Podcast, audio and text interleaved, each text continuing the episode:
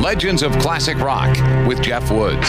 Suddenly you see lightning followed by a deafening clap or a long, low rumble of thunder. Sounds like an electrical storm. Or a band of brothers from down under, via the same place from which their former frontman Bon Scott hailed, Scotland.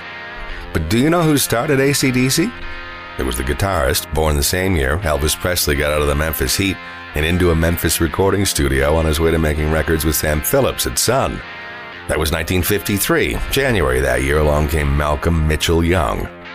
Two years later, it was 1955 when Little Richard's Tutti Frutti came out, and so did Malcolm's little brother Angus McKinnon Young. Their mom would buy the boys cheap acoustic guitars, and they practiced till their fingers bled. In Australia, Malcolm started up a band called the Velvet Underground, nothing to do with Lou Reed's band of the same name.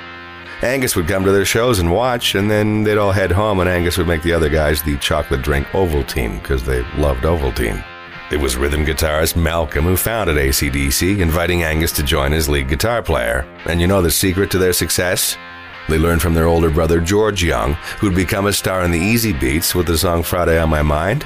George would later regret having turned his back on what made them famous the simplicity of just three chords, something ACDC would never do. The Legends of Classic Rock.